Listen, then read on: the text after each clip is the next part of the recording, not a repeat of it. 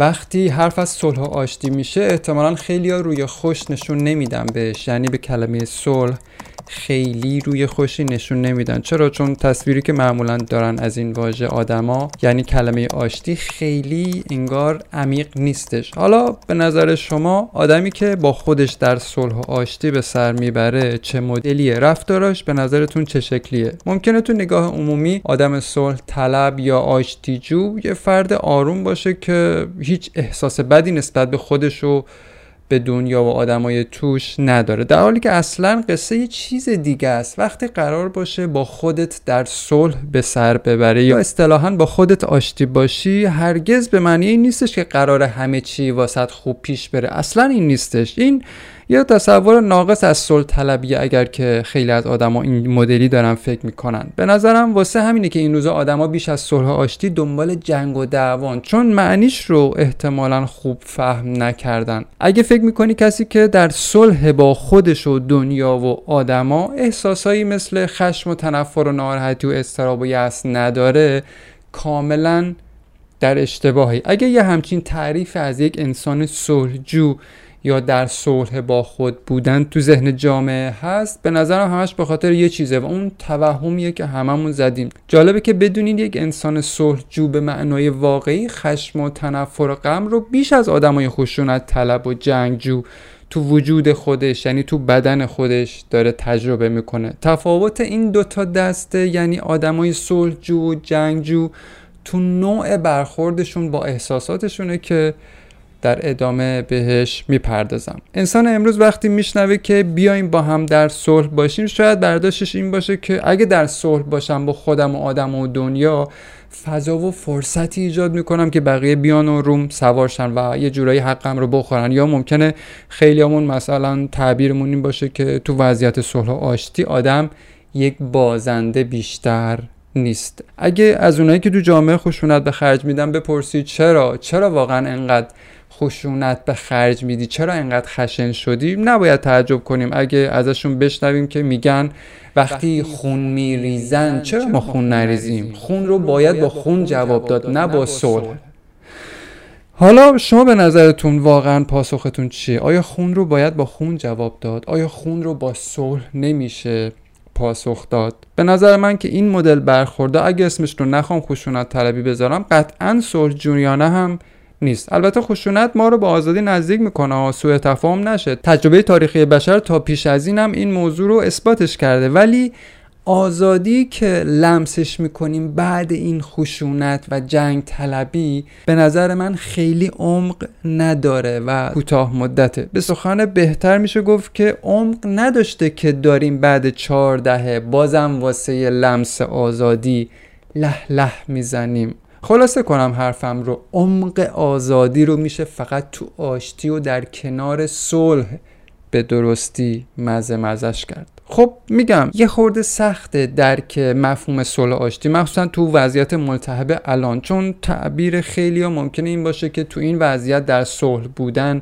به معنی صد درصد باختنه. واسه همینه که آدما کمتر میشینن تا برا فهم آزادی اندیشه ورزی کنن یا کتاب بخونن یا دربارش بشینن در کنار همدیگه با هم حرف بزنن. دنیایی که ما توش داریم زندگی می‌کنیم الان یا بهتر بگم خودمون با دستامون ساختیم و آجر روی آجر این دنیا گذاشتیم همش داره ما رو به دویدن و جنگیدن تشویق می‌کنه و هرگزم این اجازه رو نمیده به ما که بیستیم و واسه یه لحظه که شده ساز درونمون رو با ساز صلح و آشتی کوک کنیم. سیاست چشم در برابر چشم خون در برابر خون مرگ در برابر مرگ. این روزا تبدیل شدن به تنها گزینه های روی میز این روزای ما برای لمس آزادی. می‌کشیم چون اونا دارن می‌کشن. خشونت به خرج میدین چون با خشونت دارن با ما برخورد می‌کنن. این یعنی نواختن بر سازی ناکوک که متاسفانه گوش خودمون و آسمون و زمین رو باهاش کر کردیم. شما حق داری و می‌تونی خشم داشته باشی به خاطر از دست دادن کودک ده ساله ایزه ای ولی در آشتی با خودت و دنیا و آدما به سر ببری. شما می‌تونی غمگین باشی از اینکه محسا امینی رو الان در کنار خودت نداری. ولی در صلح باشی. شما می‌تونی آزادی رو عمیقا تجربهش کنی در حالی که گردنبند صلح و آشتی رو به گردنت انداختی. اما تا وقتی که تصور حاکم بر جامعه اینه که دیگه کار از کار گذاشته با اینا دیگه نمیشه با زبون خوش و کلام صلح جویانه برخورد کرد. تا وقتی ذهنیتمون ایناست نه تنها خشم و تنفر و غممون التیام پیدا نمی‌کنه بلکه هر بار با کوچکترین تلنگری شعله ورترم. میشه. همین حالا کسایی که دارن به این صدا گوش میدن احتمالش هست با حرفام خیلی موافق نباشن. چرا؟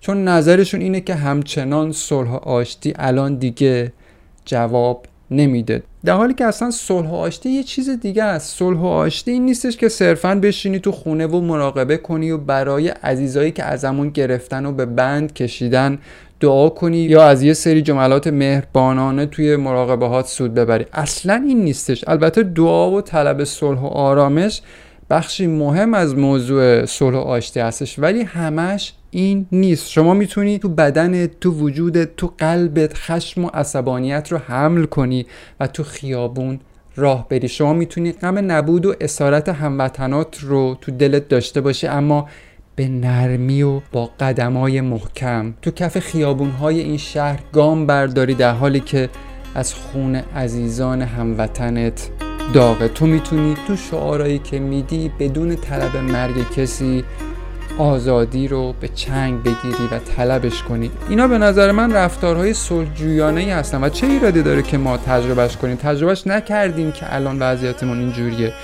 حالا می‌دونم واسه خیلی خنده داره ولی خب چه ایرادی داره که هممون مثلا یه شنبر داریم و تو سکوت در کنار هم تو خیابون واسه گرفتن حقمون فقط راه بریم یا مثلا یه گوشه بشینیم. شمعی برای محسا امینی روشن کنیم برای اون کودک ایزهی و خیلی های دیگه که الان در کنارمون نیستن یا در بند هستن. چه ایرادی داره؟ مثلا با یه آهنگ لوری آرام مثل این به یاد کیان سوگواری کنیم.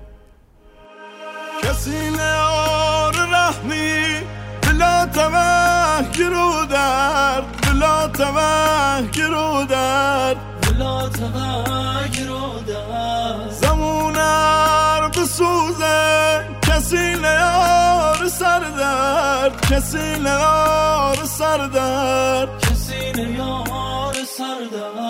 چه روزگار تحلیل سه سالی گلده پیشی؟ سه روزگار تحلیل سه سالی گلده پیشی؟ سروم سال بوچی نسی سال میشی. سروم سال بوچی نسی سال میشی. یه پونچ فیه داره وقتی که نشن فکر است. یه پونچ فیه داره. وقتی که نشن فکر است. آخون و بخت برنو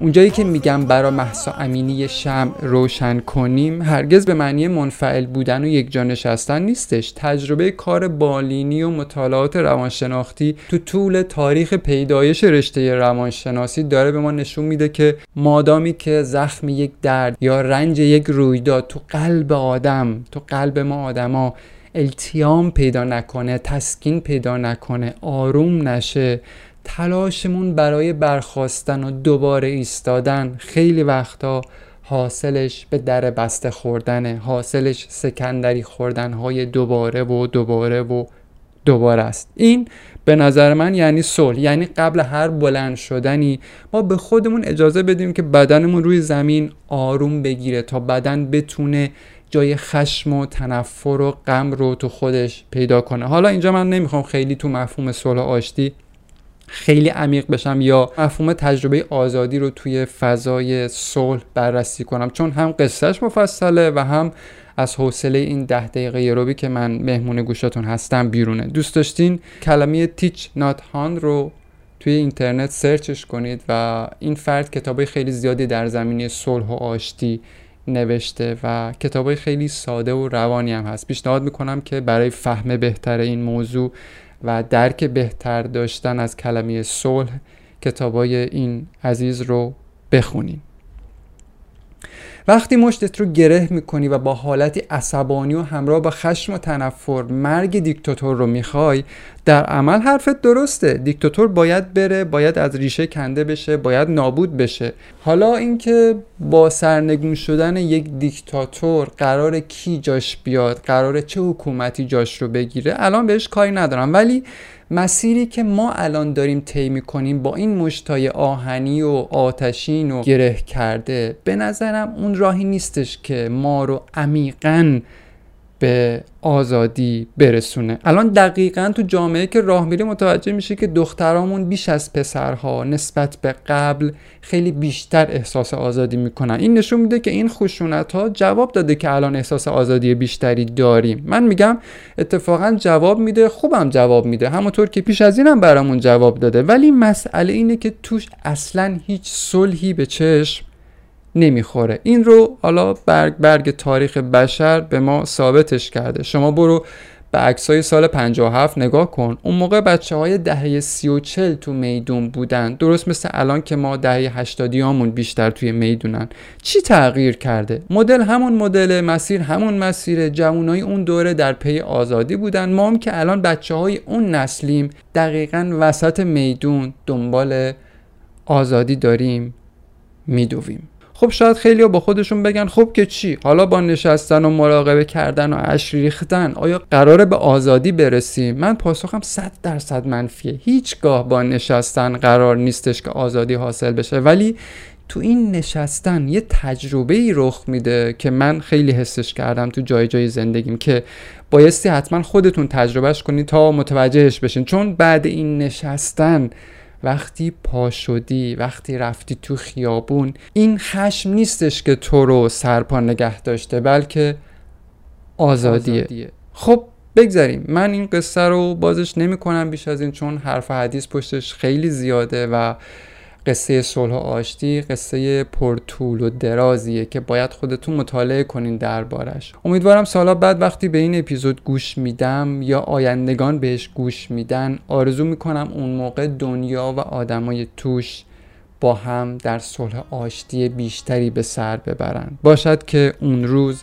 فرا برسه که سرمون واسه آیندگانمون بالا باشه. نه مثل پدر مادرامون توی برف.